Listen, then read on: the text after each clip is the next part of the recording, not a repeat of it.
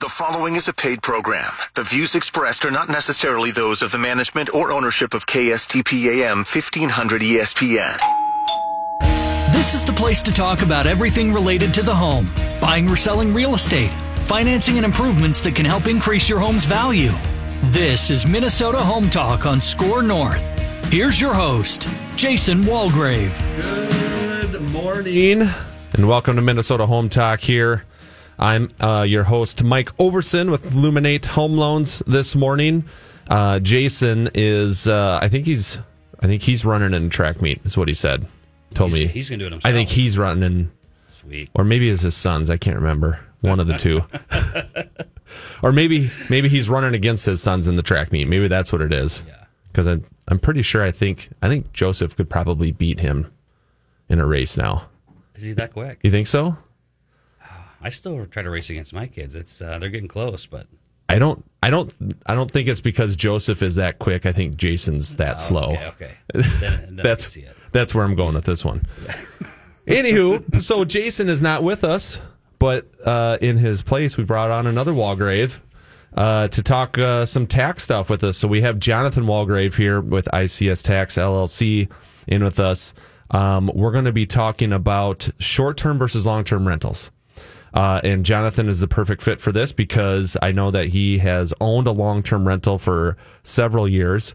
And uh, one of his specialties, one of his specialties is uh, short term rentals. And he actually does uh, CPA work for really any income producing property that's out there. So whether it's a single family short term rental or all the way up to you know commercial and apartment buildings, um, that's what he does. So we're going to talk about the pros and cons of short term versus long term rentals, and then just some of his own experiences with uh, those pros and cons as well, and some of the tax benefits that might come along with them. As always, we got the phone lines open. Uh, call in or text in this morning with any question dealing with mortgages or real estate or any sort of tax question too, uh, dealing around real estate, and we'll we will uh, answer those questions live on air. The call in line is 651 647 2910. Again, 651 647 2910. And you can text in your questions too to 763 443 5664. Again, 763 443 5664. We're going to be giving away. Uh, we're going to be giving away a prize for the best question of the morning. So the person with the best question of the morning is going to win. Uh, what do we got? Four St. Paul Saints tickets. Evan? Uh, yeah, four St. Paul Saints tickets. Four St. Paul Saints tickets is the giveaway this morning to the best question. So, again, you can call in at 651 647 2910, or you can test, text us uh, your questions at 763 443 5664. See how I remembered that one, Evan? Yeah, Top of my head. took a while. We've only had those numbers now for how long? a year? A year? Have we been in here a year now? Oh, I think so. Yeah. I think at least a year. The the so the thing is is that so we had a different number when we were in the other studio. Yeah. So that number after nine years got ingrained in our head. So when we moved to this studio and there's a different number, Jason and I messed it up every single time. Evan was correcting us for the first well, good twelve months probably. Well, that's probably why some of my questions a year ago weren't getting answered. Yeah, right. Thought you were just ignoring We don't we don't answer questions on Yeah. this show. That's the real secret. We purposely give the wrong number so we don't have to answer questions live because we don't know what you're talking about. We only take questions from a few specific textures. Yeah. Mhm. So phone line again is open 651-647-2910 and the text line 763-443-5664. Okay, so two main topics today. We're going to talk about interest rates, uh, where we think they're going, what happened this week, and the differences between the loan programs. And the other nice thing about having Jonathan in here is he's also a client of ours um, who recently we had a closing with. Um, and he saw the ups and the downs of interest rates and how you know the conventional loans differ from the jumbo loans uh, and all this other stuff here. So we're to dive right into that now. So as far as interest rates go, you have four really main categories, right? You got your conventional loans, you have FHA, you have VA, and then you have jumbo loans. Okay, so conventional loan I would say probably 80% of the loans done out there right now are conventional loans.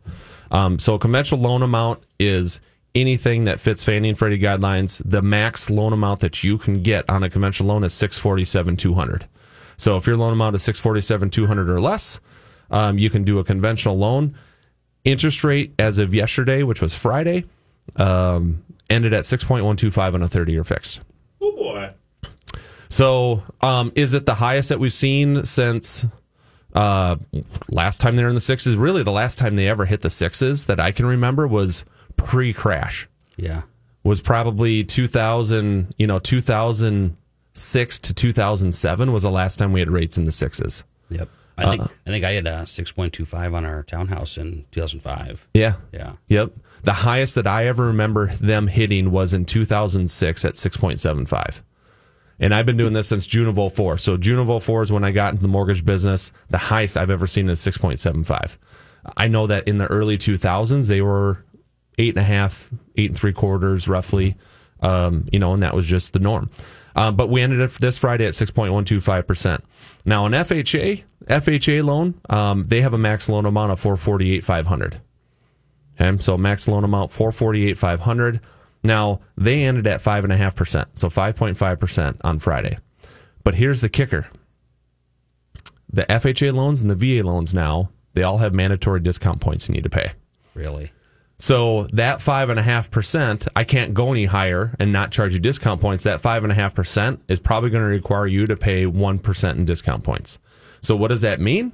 You're paying one percent of your loan amount as an additional closing costs on top of your other closing costs, your appraisal fee and your title fees and things like that.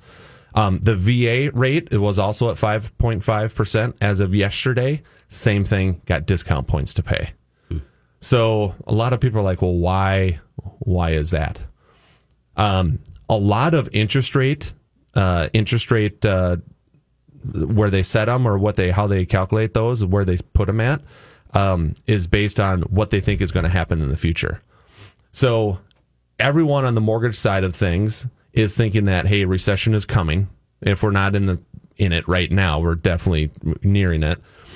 And what happens with a recession is rates typically go down right? So anyone who's going to be doing an FHA loan today at five and a half percent is probably going to refinance that loan sometime in the next 12 to 24 months when recession hits.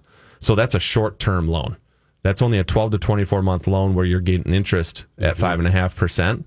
So the only way these investors are like, well, why am I going to throw out $400,000 out there knowing that's just going to be a short term deal? So what they do is they price in the mandatory discount point. Okay, we'll give you five and a half percent, but we're going to get some money up front and that guarantees that we got some money coming in on this thing, knowing that it's probably going to be refinanced shortly in the future. Interesting. So that's why you see mandatory discount points in FHA. That's why you see it on VA loans. Conventional loans, not so much. Um, you still have what's called a par rate where you don't have to pay any discount points to get, but your rate is also higher. Higher. Yep. You get 6.125 versus 5.5 for FHA and VA. So now that brings us to jumbo. So jumbo loans, uh, that's any loan amount that's over 647 200. So that starts at 647 201. Um, those rates uh, or those loans typically are not bought and sold on the secondary market. You can do that. There's a secondary market for them, but typically, whoever you're locking with and closing with, they're typically not selling that. They're keeping it on their books, which means that they can kind of make their own rules as far as here's the requirements to be approved for this and blah, blah, blah. That ended 4.875 on a 30 year fixed on Friday, yesterday. So you got conventional at 6.125. You got FHAs and VAs at five and a half, but you got the mandatory discount point to pay. And then you had jumbo at 4.875. Does that make any sense? Borrow more, pay less? I mean, actually, yes. It does? Yeah, kind of. Okay. What, what's your thought process in that? It's simpler. It's simpler? Yeah, no, no, no. So, so okay. So, from from a from a really broad perspective, the underwriting guidelines for jumbo loans are more stringent. Yep. So you have a narrow narrower client base, and you're doing less volume, and so you have to induce it somehow by saying, "Hey, come and do a loan with us." Mm-hmm. Simpler. in, incentivize the the top tier borrowers. Exactly. Because you're true. Because jumbo loans are harder to qualify for. You have to have a higher credit score. You got to have more money for reserves. You got to have uh, um, different credit requirements as far as okay, I got the score, but you also have then trade line requirements. So you got to have certain amount of trade lines. You got to have one for at least a lot of times 36 months and then you got to have two more that are at least 24 12 to 24 months so you have different guidelines and stuff around those for sure um, There's also more room in what you can do with the properties, right? Because the jumbo? underwriting is more is more bank driven rather than federal form driven. Yeah. So that's the other thing too. It's it is a little bit more open on that aspect because there's there's some government involvement and it's the government involvement on this is more of we want to make sure that you're disclosing the correct information to the customer, but not so much as to where the government's going to be buying this loan. The government's going to say, here's what we want for the requirements. They're like, hey, you, you set your own requirements as far as your risk tolerances and your interest rates. We just want to make sure that you have the same disclosure stuff. So you still have to send out a loan estimate. You still have to get CDs signed before closing. You still got to do all that stuff. You just have to comply with all the fair housing type stuff. Basically. Yeah. Yep. yeah. You know, but jo- so Jonathan just built a house and, and we just closed on his end loan. And so you kind of saw it through the mix there of we are talking about interest rates and it was like, you know, last fall they were here and then all of a sudden this spring they're here and this summer they're here and we kind of had the rise in the fall of all this stuff. Um, I mean, what do you what do you what do you think about interest rates and kind of from what you saw from the process from start to finish? So I think a little bit of uh, a part that I'm trying to think if that's even like how that applies to where we are at with rates, but um, more so comes down to probably one-time closes. Yeah. So many people these days are able to do a one-time close before they're even like if they're building, um, they're locking that rate before they even start, and then in doing that, that dollar amount of the loan though is it's stuck like throughout the whole process. If something starts going over, that's you know cost coming out of pocket. We had in our situation that opportunity to do that. Um, we decided to not go that route and actually uh, didn't expect rates to do anything outrageous. We were thinking maybe a quarter percent. So let's just keep it kind of open book with what the cost might do in this. So at the end of the day, in our case, when yeah, we ended up adding a you know a whole bunch of stuff to the house. So, so we you know our original cost kind of became a part of the past at least uh, we were able to anything that we were investing into that house above and beyond the construction loan was able to kind of help us out um, in ultimately the cash to close. Um, and so in that case, i- if I were to look back, and there's no way we would have had the same house if we would have done a one time close. Sure, we'd have a screaming rate, but we'd probably be out a ton more money just to even you know get into that loan. So, I mean, it has been.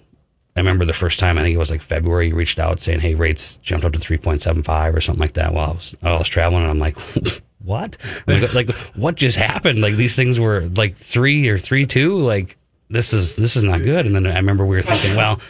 They shouldn't go over four, and so you know we end up like riding it out, and then everybody just gets broadsided in the industry, and they keep going, keep going, keep going, and you know you got friends on one side of the table going, "Oh, you got a lock; they're going to go up," but then you got experts on the other side going, "This just can't happen. This is just out of control." Right. Um, but yeah, I mean, in our case, yeah, we are in a jumbo, and you know, thankfully, we did. Uh, you know, you helped find that bank that was that kind of like entered into the game there and Yeah.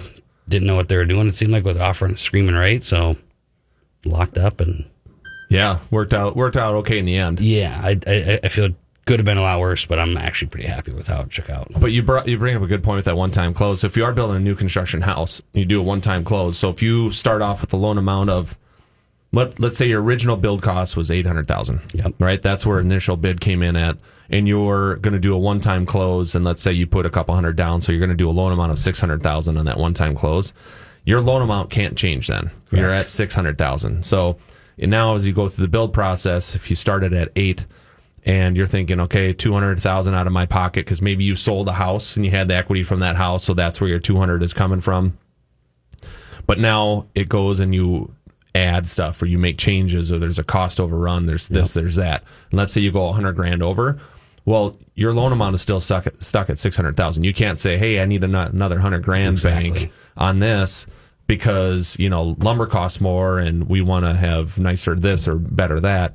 You're coming out that hundred grand out of pocket Yep. is what you're doing. And so, so there's there's definitely advantages and dif- disadvantages to either the two time close or the one time close. Yep. Um, but yeah, it's just it's interesting on you know where where we started, you know, the process where rates were started at because I think it was like three and a quarter. I think if we're Like, like, last October, I think it was around that. yeah, Yeah. you know, and to where we ended, I think you ended at what four Four and, seven- four and a half. Yeah, four and a Yeah, half. yeah. Yeah. So it ended up turning out, you know, not too bad for you. But yeah, it's it's a little crazy here. I mean, looking down the road here, um, again, it kind of goes back to the whole FHA VA thing and why we see mandatory discount points on that. Everyone is thinking anyone who's doing a loan this year in 2022, basically from March of 2022 moving forward, all these home loans, they're all getting refinanced in the next 12 to 24 months Yep. because the recession that's coming, what happens with recession? Interest rates go down. They're all getting refinanced. So these investors now are pricing that into everything, saying, okay, this is going to be a short term loan. Let's grab some money up front in the form of a discount point so that we have at least enough income coming in or ROI coming in to make that loan. Is it, is there ever any other drivers of why they would um, you know impose those those fees to, to, to drive the rate down, or is this always like an, a major indicator of why you would do that? Um. So this. So so right now, this is that's the main driver of all of that. Now, they also look at then default rates, right? Because if you make a loan and there's a high percentage or a high probability that that loan is going to default, that's again where discount points come in. So when you see lower credit scores or you see where certain you're pushing a certain debt to income ratio, you're you're going over these lines that they draw, your chance of or your the stats are going to show your chance of default on that loan are higher they're mm-hmm. greater. So again if that loan is going to go into default or if that loan's not going to be around for the long term what do we do up front to make sure that we get some money some roi it's we do the discount points Yep. so that's where the another spot that you'll see it is the whole risk tolerance the risk level on there they'll grab it up front And then, uh, I mean, even you know, it seems like over the past few months, uh, arms have been making a big swing back. Are they still like? Are you, are you still seeing that now? Even um, past month, past few weeks. Y- yeah, I mean, uh, to be honest with you, not as much as I thought. Okay. Like I thought, rate okay, thirty year fixed rates they hit six percent. I thought it was going to be like we're going to be doing half of our loans are going to be arms. Yep. Not the case. Okay. What was the uh, that fancy marketing term that was being used for Oh, the that? hy- the hybrid fixed. That's right. Hybrid. They're not fixed. called arms. They're not called arms anymore. We They're- don't call them. they're a we don't call hybrid them fix. anymore. Yeah. Um, you know, we did have a text question come. Jonathan loves it. Yeah, it's I'm like, is hybrid fixed because it's Raiders? Because like grandma's helping out financing this? Or- Yeah, right. Yeah, right. because it's gets fixed for some of the loan. Yeah. Um, we did have a text question come in, and if you've had text question for us and want to potentially win some Saints tickets, best question of the morning is going to win those. 763-443-5664 for your text questions. That's 763-443-5664. Or you can call in 651-647-2910 to call in and potentially win those Saints tickets. That's 651 647 2910. Andy asks, in regards to jumbo loans, what amount is the reserve requirement for a jumbo loan? So that's a great question. Um, each investor will have different reserve requirements, and it also depends on how much you have down. So, for example, um, Chase guidelines. I know Chase guidelines because I just looked this up for a client yesterday. Same question. Um, so with Chase, if you have ten percent down, you need eighteen months worth of reserves. So if your housing payment is going to be six thousand a month, six so six thousand times eighteen, whatever that number is. What is that? Uh, I don't know, 54 maybe? ninety-eight. Oh, that high? So Yeah, you're right. Yeah, yeah, yeah. times. So I think ninety-eight thousand. Um, so you need ninety-eight thousand dollars shown in your bank accounts after you've put your money down into the deal. 18? Um, Eighteen months. If you have 6,000 times 18? what's yeah six thousand. So that's sixty, and then forty-eight Ma- math. or one Yeah, hundred there you eight. go. Sorry, one hundred eight. Yeah. You got there. Numbers are hard for me, so that's why I got into mortgages, Evan. yeah. Well, yeah, because the computer does all the calculations for right you. right so so again i have 108 then in that scenario now if you have anywhere between uh 10% down and 20% down now that goes down to 12% if you have 20% or more down that goes down to six months so 18 months reserves and then 12 months reserves and then six months reserves is what they require um, on the chase i think each again each investor is different so they might have different buckets different amounts there but in general the more you have down, the less reserves you need, and the less down, the more reserves you need. So that's a good question, though. So is is there a strategy there where some people will, um, you know, the timing of their current house selling, like, like in our case, you know, we closed on our on the house that we were in back in April, so you know we had all those funds on hand then to help the reserves. Is that what if somebody was um, timing the change from their current house to the new house, like they're closing on the same day? Like, is there any factor of that? Um, so, so a house that is not sold can't be used as reserves. But if you're going to sell it on the same day, typically what happens is you're taking the the proceeds from that sale and you're applying it towards this one over here. So that can be used towards your cash to close and all that stuff. Um, and it actually can be used as reserves as long as it closes before you close on your loan on the next house. Um, other things that can cover reserves, so retirement accounts can cover reserves typically. Um, you can only use 60% of what's in your retirement accounts though, because if you had to liquidate in order to make a payment or something like that, you're paying tax penalties and this and that. And so that's why they use 60% of retirement funds. Um, but you can use those for reserves. Um, so there's a couple different ways to skin that cat, Yeah. but that's a good question. And we, if you have other questions, phone lines are open 763 443. No, That's that's a text text line. question. Text line is 763 443 5664. And uh, the phone line 651 647 2910. There you go. We did have one more text question coming. Uh, Jason asks, "Is it leg day?" Is it leg day? It's always leg day. That's always leg day. It's always leg day. Is that Jason Walgrave? of course it is. Yes, of course it is. Yeah. You know what? It's funny. I had a I had a client that would. Uh, do you remember the uh, the um the mystery client that would always text in back when we were at the other studio? He'd Yeah. always ask those questions. Yeah. And we never knew who it was. And then finally, after a couple years of him texting in and like almost every Saturday asking if it's leg day, he finally texted me out of the blue. He's like, "Hey, that's me texting in the whole time." It was me the whole time. Funny. Michael Lindner is his name. Cool guy. Great guy. Great. Um, so let's switch gears here. Let's uh, let's bring it over to Jonathan Walgrave here with ICS Tax. We're going to talk about short term versus long term rentals. So again, the the great uh, the great benefit of having you in here is you've lived you've lived the long term rental thing personally, and your business is highly based around short term rentals. Yeah, it's, it's it's definitely evolved into that. Yeah. for the past couple years for sure. So, so I we get a lot of questions now of well, which route do we go? Do we do the long term rental thing? Do we do the short term rental thing? You know, we can talk about differences in qualifying and all that fun stuff. But I'm kind of kind of turn it over to you. I know you got a list there uh, to talk about of the pros and cons of each. Yep. Yeah. So I I kind of generated you know a list of things that you know sometimes on the for the long term rental side it would be you know personal experiences. I have had long term rental property since uh, probably 2012 or 2013, um, but since um, probably like I said around that COVID time, um, short term vacation rentals, Airbnbs, VRBOs have just been exploding, and and they're definitely a, a type of property that anyone in our industry that does you know tax consulting regarding fixed assets on these real estate properties um, you know before that time we would have never never really looked at them. Just you know largely for they were not as prevalent and their cost was just so cheap that there just wasn't an ROI for you know someone of our expertise to come in and analyze those properties. But now you know the last couple of years I can't think of really a time where we're not working on one. Um, they are all over the place. Um, people are sweeping these things up in you know vacationy spots, Florida, Phoenix, um, California's kind of been you know dropping down lately. But then there's even um, a place, um, Pigeon Forge in Gatlinburg, Tennessee. You ever been there? Nope. It's it's supposedly a, a great tourist area, um, and I I'm going to be going back there for the third time. Um, just people are, and, and in this case, these are cabins that are built up in the mountains. I mean, gorgeous views. Um, you know, people are buying these things for.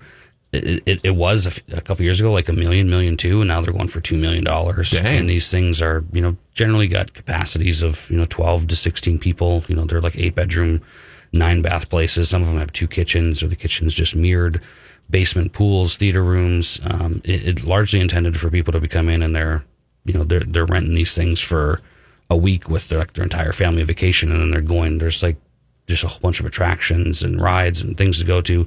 Um, so like random areas like that are hitting up on the map. Um, even in uh, Las Vegas, just south of the Strip, um, Las Vegas slash Henderson's there. Um, those I've gone there now at least three or four times to see three or four at a time. Um, you know, might be for one or two or multiple clients at a time, but um, they're starting to you know generate a demand even there where people, if uh, you know, let's say companies are going out on uh, having like a retreat or something, and some of the executive leaders may elect to stay on an offsite house rather than somewhere you know in a typical you know Bellagio or something, Yeah. um, and have their private meetings you know at that residence. So they are definitely something that has been a game changer for how people are invested in properties. Do you think that shift is more of because there's other tax benefits that come along with that? Or do you think the shift to doing more short term rental stuff was because the technology to be able to find them, book them, manage them, things like that has gotten that much better? I definitely say it's the latter. Um, there's there's a few things we can we can touch on later in regarding like you know tax benefits between short and long term. Um, some of those rules are kind of obscure, um, but otherwise, it, it I think it's people are now able to find these things and see them, and just you know even even unrelated to this, but just like uh, Turo. You ever heard of Turo? Yeah. So it's the same thing. People are now renting their own cars. So Yeah. um, you know, technology is helping this stuff become more accessible. But then also, uh, what has really exploded too with you know COVID pandemic, um, hotels and hospitality uh, people in general when they're traveling, they've been less inclined to stay at a place that has people in it. And if they're renting in a short-term rental, they're getting a place to themselves. I suppose, yeah. And so people are finding that just more private. I mean, I don't know. I almost feel like COVID's going to generate a bunch of introverts. People, people are people are done staying at staying at big hotels, but you know who, who knows? There's whenever I travel, I do stay predominantly at hotels, and they are starting to fill back up. Um, but yeah, for these for these uh, short term rentals, it's definitely a place um, that's giving people an option for just having their own space. Um, and then also, you know, now what's happened? There's uh, this has been called the I forget how they exactly coin it, but it's like the the summer travel of revenge is how some articles have said it, and that's basically people that have been cooped up for the past couple years, not able to travel. They, regardless of the cost, they're going to travel, and they're going to spend whatever to get that you know itch for vacation. Um, and these short term vacation rentals are exactly where people are sweeping this stuff up. And the crazy thing is too is, I mean, I literally see them everywhere. We went out to grandma's um, 90th birthday party out in South Dakota, and this was probably five miles um, west of Yankton. If anyone knows where Yankton, South Dakota is, five miles west, there's like a there's a um, there's a uh, lake there where it's basically a, it's it's it's a river that they dammed right and it kind of made a lake so it's part of the river but it's you know it's got a lake name I can't remember what it was but there's literally VRBOs on this one strip that it's not even on the lake it just overlooks it you'd have to go you know have to drive down a ways and get down there to get to the lake um, but you're VRBO in in the middle of nowhere South Dakota at this thing Yeah. and that's where we found it and so Yeah. we went out there and that's where we had grandma's 90th birthday party and so it's it's just crazy like how these things pop up all over the place and they probably have that thing they probably have it rented out you know in the summertime probably three out of four weeks i would imagine Yep, absolutely. Yeah. So some of the things that we can yeah we can kind of talk about too is so I've actually even though I've had a long term rental property now for whatever it's been eight or nine years, we've been thinking about somewhere landing a short term rental property, um, and so. I basically kind of you know have a bunch of pros and cons for each or you know major categories to consider. Um, these are things that are going through my mind or things that I'm actually seeing in our clients or seeing which ones who are you know making a shift to short term rental and kind of just digesting why they did that or you know wh- where are they getting the benefit of that versus long term. So Yeah. um, we can just start cruising through some of those. Um, you know i think one of the, the the the predominant things right off the bat is what makes something short term or long term. Um, i think there's a what i'm going to call a realistic definition and then there's an irs definition um, you know, realistic. If we're looking at anything long term, uh, it's anything that's leased for more than a month. But in in all reality, it's it's twelve months. I mean, if if anybody's renting something, you're generally doing at least a twelve month lease. Um, you know, sometimes you'll get people 24, or they'll keep renewing at one year increments, or they might go month to month after their first year. Anything on a short term rental is something that you're uh, getting for days, weekends, weeks, maybe two weeks, but generally not much more than a month. And even a month is kind of considered pretty long if you were to land in a short term. So that's realistic is kind of looking at stuff on a year basis versus a you know day or week basis. Um, the way the IRS looks at it is under what's called transient use rules, and that's pretty much a 30 day cutoff. And so if you own a property and you're renting it for if it's you know predominant use is rented less than 30 days at a time then you're in a short-term rental if you're leasing it for more than 30 days at a time then you land in the long term. Um, so that pretty much you know separates those definitions. Um, the next thing you're really thinking about is is what type of people are going to be in here. Uh, when you're in a long term you are pre-screening tenants you're doing background checks. At the end of the day you you know you might be showing your unit. You're going to have I mean, every every every time I've renewed, I've had at least a dozen people to pick from, couples, individuals, whatever. Um, and at you know you're you're able to negotiate with each person kind of individually. Hey, you know, how long are you willing to you know sign a lease for? Like I will sometimes pick. In my case, I've always picked people that will do 24 months, just so I'm this thing kind of goes on autopilot for you know a while. Yep. Um, but at the end of the day, I'm selecting who's in there, Right. or have some control of that selection uh, to where in a short term rental, uh, you kind of have your own kind of hotel out there, and whoever can click on it and pay for it uses it is who goes in there. Um, so you do have less control over that, uh, you know, over who's using your property versus a long term rental. Um, the long term, you know, yeah, can basically have less turnover in that regard, just from the people that you're dealing with uh, that are going in and out of your place. Um, other things with the, those actual you know the people in your places think about somebody that's in a long-term rental and the people that are using your property are going to treat that place like home. It's generally furnished by their own um, you know couches smallwares you know bedding any of that stuff. You're generally giving them the structure. When you're in a short term people aren't traveling and bringing their beds. So, so you, you you are also adding to that cost or that responsibility that you are providing a fully furnished place.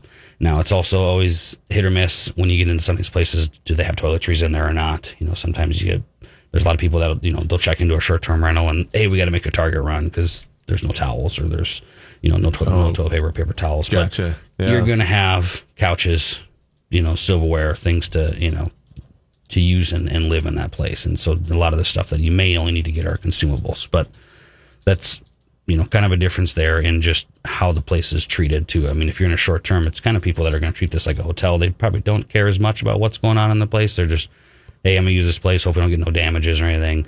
I'm in and out of here in a week. Um, a long term rental property, generally, you're going to find people that are going to take more care of it, um, just because it's it's home to them Yep. Um, what other things they have note on that? Um, I guess the other thing too is you know so a reason why we're also considering a short term somewhere is uh, the personal use chances of it.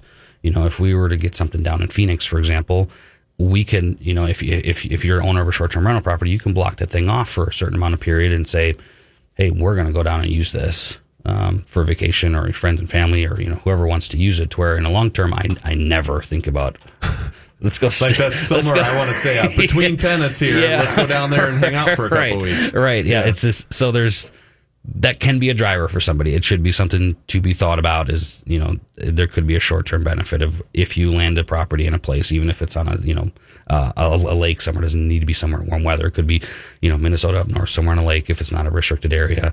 Um, to have short term rentals where yeah you can take advantage of you know taking your family there or using it on certain weekends and blocking it off. Um, management wise, um, do you see people trying to manage short term rentals on their own, or do they typically hire like a management company that will run the thing? So I would say we we're seeing both, and the ones, the only ones that I'm really seeing them manage on their own are those that are also pushing to become qualified real estate professionals. So these are, you know, one of our biggest um, clients that has been just sweeping up short terms.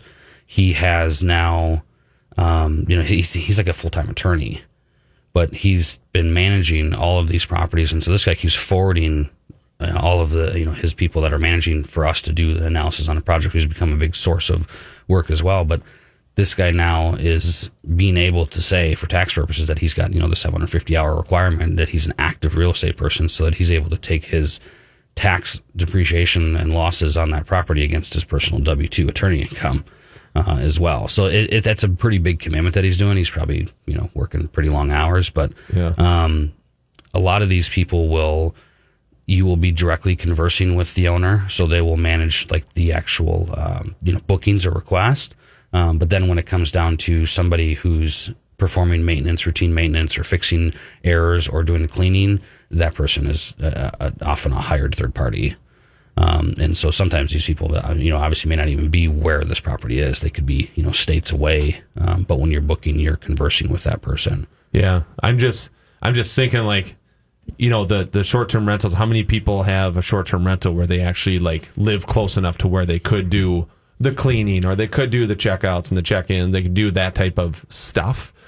I imagine that probably doesn't rare. happen Rare, a yeah. whole lot. Yep. But on the long term rental side, that probably happens a lot more, right? You're typically Correct. buying long term rentals around you so that it's something that you can go to and you can probably help maintain and things like that. But the short term rentals just seems like classic example. You live in Minnesota, you got one down in Florida or Arizona. Yep. I mean, you're not going down there to you Correct, know yeah. check check people in and out and stuff Yep. like that. Got to So- change the furnace filter. Got to fly down to Florida for a little now going now going to that now if you want to try to be the qualified real estate professional because there's additional tax benefits that come along if you can meet that requirement. So we might have to dig into that a little bit more. But i mean so let's say i have one down in florida Yep. right? I got a short term down in florida and i go down there on uh every other week. So i fly down there every other week just to check on the property and do that type of stuff right? So the only reason why I'm going down there, right? Quote unquote, the only reason why I'm going down there is so I can maintain my short term rental. Yep. So the time that I leave my front doorstep to the time that I reach my front doorstep back here in Minnesota, can all of that time go towards that 750 hours? Because- so yeah, so those, so those type of things like like what can hours can you can or not include? That's Yeah. gonna that's gonna vary by CPA and and who's willing to sign off on that. Okay. Um, because there's there's going to be some out there that are going to say travel time doesn't count, um, but then there's going to be others to be like, nope. As soon as yeah, you're you're doorway to doorway, Yeah. um, you know, on your hours with that. So, but at the end of the day, too, it, it's it generally we don't see people that are like barely making the cutoff. It's either they're they're like hitting it, crushing it, or they're not even close. Gotcha. So sometimes you're not even really getting down to the travel aspect of that, but.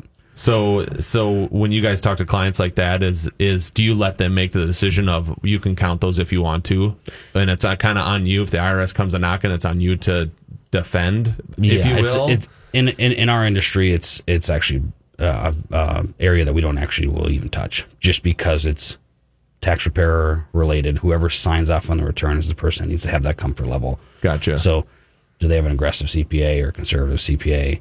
Um, we're giving them basically the depreciation results or the answers of you know how this property produces for them.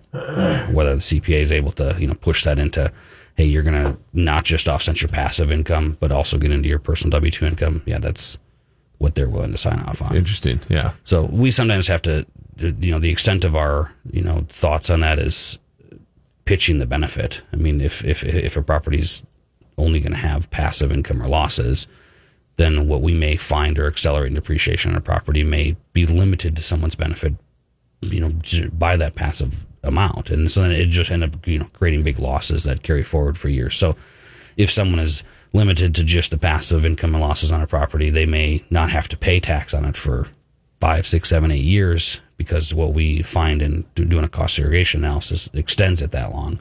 Yeah. To where um, if someone's you know actually a qualified real estate professional, they can and have a big W two income, for example, they can burn through all, through all that in one year.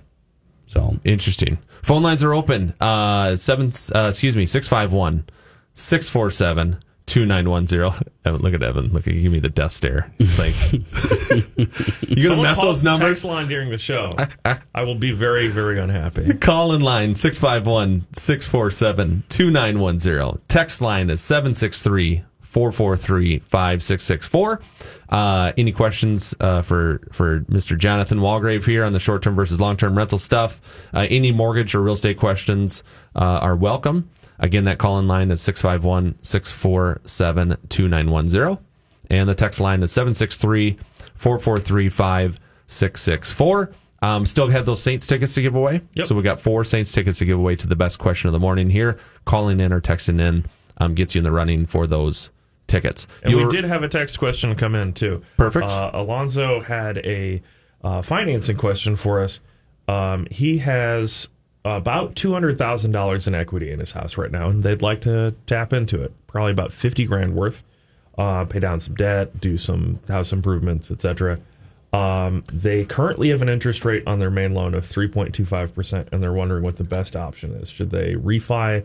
Should they get a HELOC, etc.? Very tough to give up a 3.25% interest rate, right? So if you did a cash out refinance, you'd be sitting up there in the low sixes as far as a 30 year fix goes. So do you want to trade, you know, your your entire loan amount at a 3.25 for let's say even a 6.25?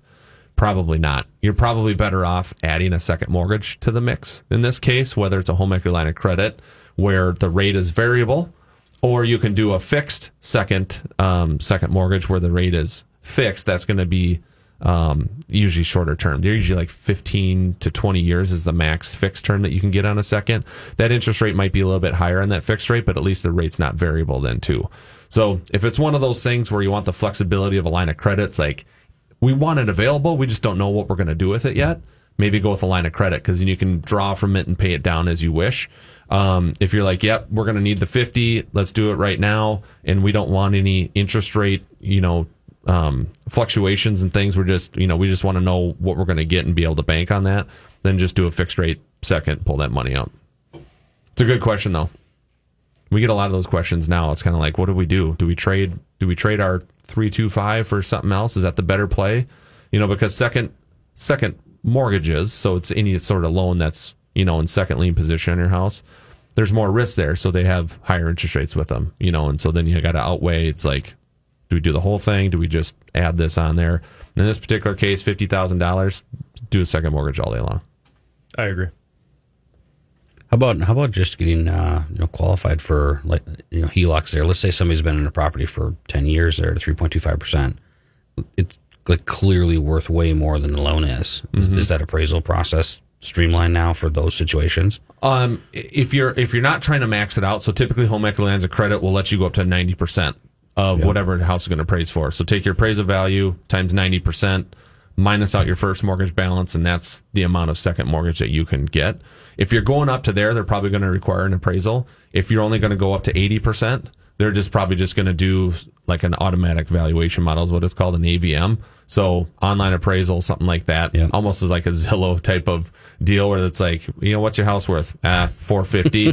kind of go online. Yeah, online kind of says it's pretty close to 452. We'll take it Yeah, and go. yeah. You know what I mean? Because Yep. as long as you're not maxing it out, the, the risk there is pretty low. So Yep. yeah, they won't even make you get an appraisal in most cases there. But if you do want to go up to the max, up to the 90, they're probably going to have you do an appraisal on it. Okay. So, but appraisals, I mean, appraisals are one of those things where people are su- surprised at how high the appraisals are still coming in at. I had one client literally that um, appraisal just came in two days ago. Um, I said, "Well, what do you think the house is going to be worth?" And they're like, "Eh, it's probably, you know, three seventy five to three ninety, maybe four hundred tops." Came in at four seventy one Wow. in a house in Bloomington. And they're like, really? I'm like, so when it came in at, you know, and they saw the comparables that they used and everything was on there. And it's obviously from a licensed real estate appraiser. Uh, it came in at 471, you know, and they were thinking 375 to 390, Yeah. you know, so, Crazy. well, I mean, even your house. So you sold your house as part of the whole building the new house thing. Mm-hmm. Um, because weren't we talking? Wasn't it? Wasn't it uh, March of 2020? It was going to sell at a certain amount, and you waited until March of 2021. So you waited yeah, a we year. were, we were thinking like 385 to 400 it would sell for. And then, yeah, and, and then turn of the next year came and we are like, man, maybe this will go for 425. And ended up going for four, we we were like 473. yeah, Um, and then actually after we met the buyer, he was, he thought he was, in his mind, he goes, I would have went to five. He's like, I, I got, I got a screaming deal on this to where we were just like, uh, over 425 like what this is like the smallest house in the block and um, and then we actually found out from him too uh, that his appraisal came in in uh, in the 460s. So he didn't even, you know, because one of his guarantees in, in his offer was that he would be able to financially cover that gap if the house only appraised for 425, but you know he needs whatever you know to cover the 470. Um, but he ended up appraising almost right up to what he offered. So Yeah. it's it was just wild. We didn't see that coming, but So we did. see- We saw a lot of that here too. It's like, you know, the whole- the new construction was huge. So I mean, build all builders had record sales in 2021. Um, 2020, I should say 2020, they had record sales.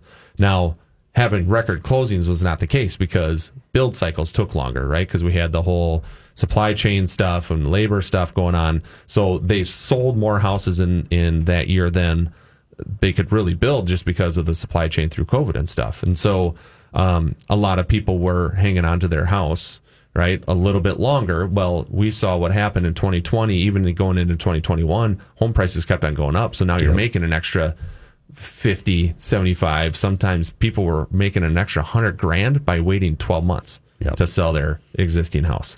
that actually came in a little bit to our, um, I guess, easement of you know rates going up. Is when we were getting into this new house, going, you know what, we we made probably an extra seventy five hundred grand on our house that we sold that we shouldn't have that we didn't expect that. Yeah. So we might be paying another seventy five hundred grand in interest rates in the new one, but it, it came out in the wash. Yeah. So you gain you gain it on one end and lose it on the other. And we saw that a lot is because, you know, especially if you're doing a custom build, um, the chances of you hitting your number, hitting your initial estimate on a custom build are almost zero. Yeah. to be honest with you, we built our home custom with Pebble Creek. I know you did a custom home build. Yep. Um, you're not hitting that initial number. There's Right, just no way. Right. Um, and so that's nice because you were able to make it up. You lost on you lost on that side of things, Yep. but you g- gained you know you gained that and more on the sale of your house. And we saw a lot a lot of that coming up here. You know, with new construction. We had Yeah. a couple uh, text questions come in here. Uh, if you've got a text question for the show, best question of the morning is going to win four St. Paul Saints tickets. Text line is 763 443 5664. That's 763 443 5664. Or if you want to call in, we've got about 10 minutes left in the show. 651 647 2910 is the call in number. Uh, we've got a question here from Andy. How does depreciation work on short term and long term rentals? Love it. Um, I'll actually probably tee that up too to get into some really exotic tax differences between these two that you can't Google anywhere. Um, so when it comes to the two properties, whether you're buying um, short term or long term, there's really not much depreciation differences or benefits either way. Like there's there's nothing that you're going to you- you're not going to make a decision on how you're going to use this property based on its its actual tax depreciation benefits. So in in, in essence, what what we do as a cost segregation services, um, and I'll just I'll, I'll keep it simple for high level things. You know, let's say someone's buying a five hundred thousand dollar property. Um, we're we're coming through that and identifying um, first a land value uh, to carve out because it's not depreciable, but then we're going through and looking at things that are removable, reusable equipment in nature. Um, you know, things that, you know, might have any form of direct IRS guidance that allows them to be shorter property or shorter life property. So if you did nothing and you went out and, and you know, uh, acquired a property, you would generally be depreciating that over 39 years. So picture then every year, you're essentially getting 139th of that basis that you get to deduct against your income on that property. We'll come through and anything that we can carve out that is eligible for shorter life, you know, say it's landing in five, seven, or 15 year um, buckets, which are generally personal property or land improvement type buckets. So, you know, paving, landscaping, um, you know, concrete sidewalks, aprons are things that would get like a 15 year tax life. Things that would be five year would be your, you know, luxury vinyl flooring, carpet, um, you know, your kitchen cabinetry, countertops, sinks, um, uh, kitchen sinks, um, you know, laundry hookups, electrical for anything that's like TV, low voltage. Any of those items that we're carving out and assigning value to will get a shorter life of, uh, you know, generally five years. So if we're carving, you know, say 20% of, uh, of a basis into that shorter life, then anything that's in those five, seven, or 15 year lives right now, still through the rest of 2022, get a 100% bonus. So you get a full deduction or full write off on that. So, you know, we find $100,000 on a $500,000 property, you're deducting hundred thousand dollars in year one versus one thirty ninth of five hundred. Yeah. which is a lot smaller number. Right. So the where the stuff gets a little different between the two is, I guess I'm gonna probably call it obscure rule, and that's this going back I mentioned earlier about transient use. And transient use, what you know how the IRS is identifying something being residential property or or not is uh, based on that 30 days or that one month. So if somebody is in a long-term rental and it's rented for more than 30 days which you know in in in the reality you're you're leasing these things for 12 months at a time they get actually a 27 and a half year life not a 39 year short-term rentals being uh, you know generally used for days weeks you know anything less than a month are actually not considered in irs terms residential property they're commercial Oh, interesting. so, because in order to be residential, you have to pass the definitions of it, which are the use and you know eighty percent from residential rental income. So these short terms then will get the thirty nine year life, which is what you know most properties that we're doing are thirty nine year life. Um, it's it's I'm, I'm saying in general for cost sake, you know, commercial, retail, all those things are going to end up uh, with a thirty nine year life. So when it comes to apartments, uh, single family homes, duplexes, any of those things, they generally get the 27 and a half unless they're used for short term. Then they are 39. 39. Interesting. So where some exotic stuff get in is actually Jason Walgrave and I were having this conversation um, just a few weeks ago on the, that place that they're building on Prior Lake or that they bought. Mm-hmm. Um, there is a rule out there, a classification of property called qualified improvement property. Um, this you know stemmed a few years back. Uh, essentially, what it is is anybody that performs improvements to a property that is interior in nature, non-structural, doesn't enlarge the building, and doesn't involve things like elevators or escalators, gets a special 15-year life. And so that can include you know, generally otherwise structural items. Like, I mean, let's say you're adding new partitions, new walls, things that don't get a shorter tax life, they can still fall under this qualified improvement property bucket and get a 15 year life. And hmm. anything less than 20 years gets the 100% bonus right now. So it's like a full write off. yeah. Well, qualified improvement property, or what we call QIP, is not eligible for rental properties.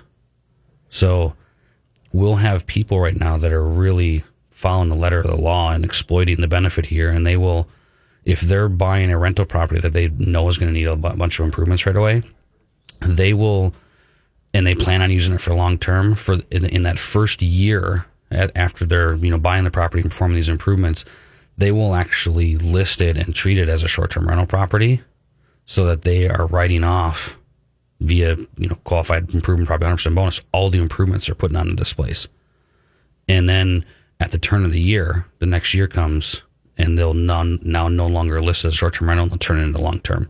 But now they already wrote off all the basis they put into it. You know because some of these people are buying they may buy a property for 500 grand they're probably putting 250000 into it that we're seeing. Wow. people are people Yeah. are buying like you know dilapidated houses and hey let's pump this thing up and get it all ready to go.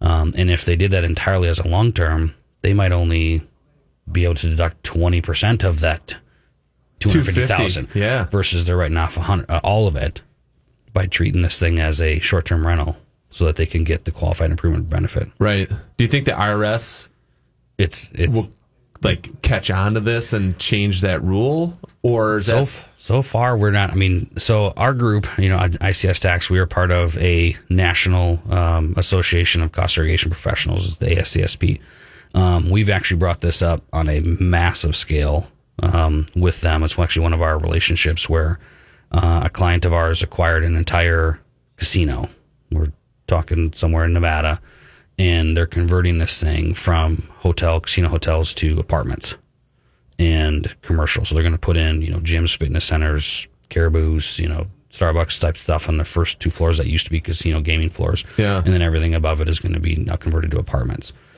In in that case, while this is going on, their first, you know, year of or year two of construction, they're watching to make sure that um, they're not getting more than 80% of their income from residential rentals or these new apartments that they're putting in. So they're keeping this building as commercial. So they're in that in that scale we're talking about these guys writing off 250 million in improvements Yeah. on this thing under you know these rules. So following the letter of the law, the IRS, I don't, I don't think is really going to see it yet, Okay. or, or have any concern. It's it's the rules. So the, you're basically passing a property as short term rental, and then you convert it into long term. There's Gotcha. nothing, nothing against that. We did Nice. have another text question come in here. If you got a text question for the show, 763 443 5664 is the text in line. 763 443 5664. Friend of the show, Big Biggie, texted in. he wants to know what kind of financing options are there for short term and long term rentals if it's an LLC, not a second home? How much down payment? rates, etc.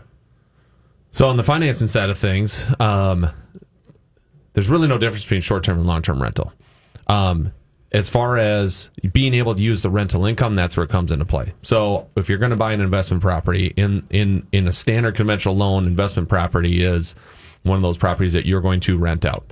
You can use rental income from that subject property that you're going to buy, and the amount you can use is 75% of whatever the long term rental is. Because short term rentals is what's your weekly rate going to be or your nightly rate going to be? Are you going to have it rented out for one week a month, two weeks a month? You don't you, you don't know, right? It's too unpredictable as to far as what you're going to consistently get in. And when mortgages, on the mortgage side of things, it's your monthly in versus your monthly out. As long as your debt to income ratio between those two is fine, you can qualify.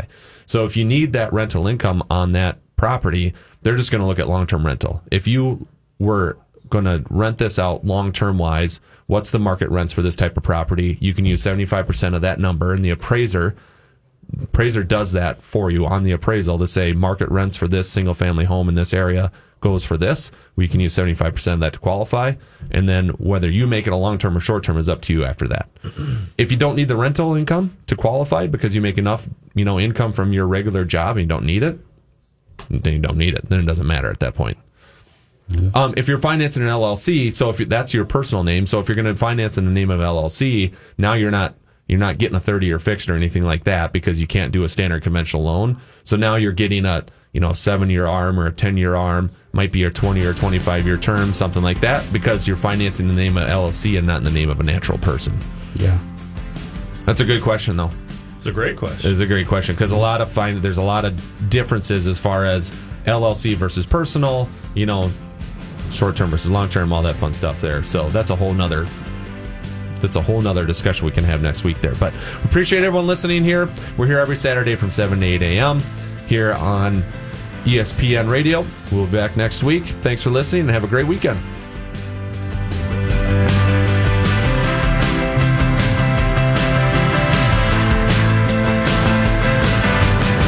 This has been a paid program.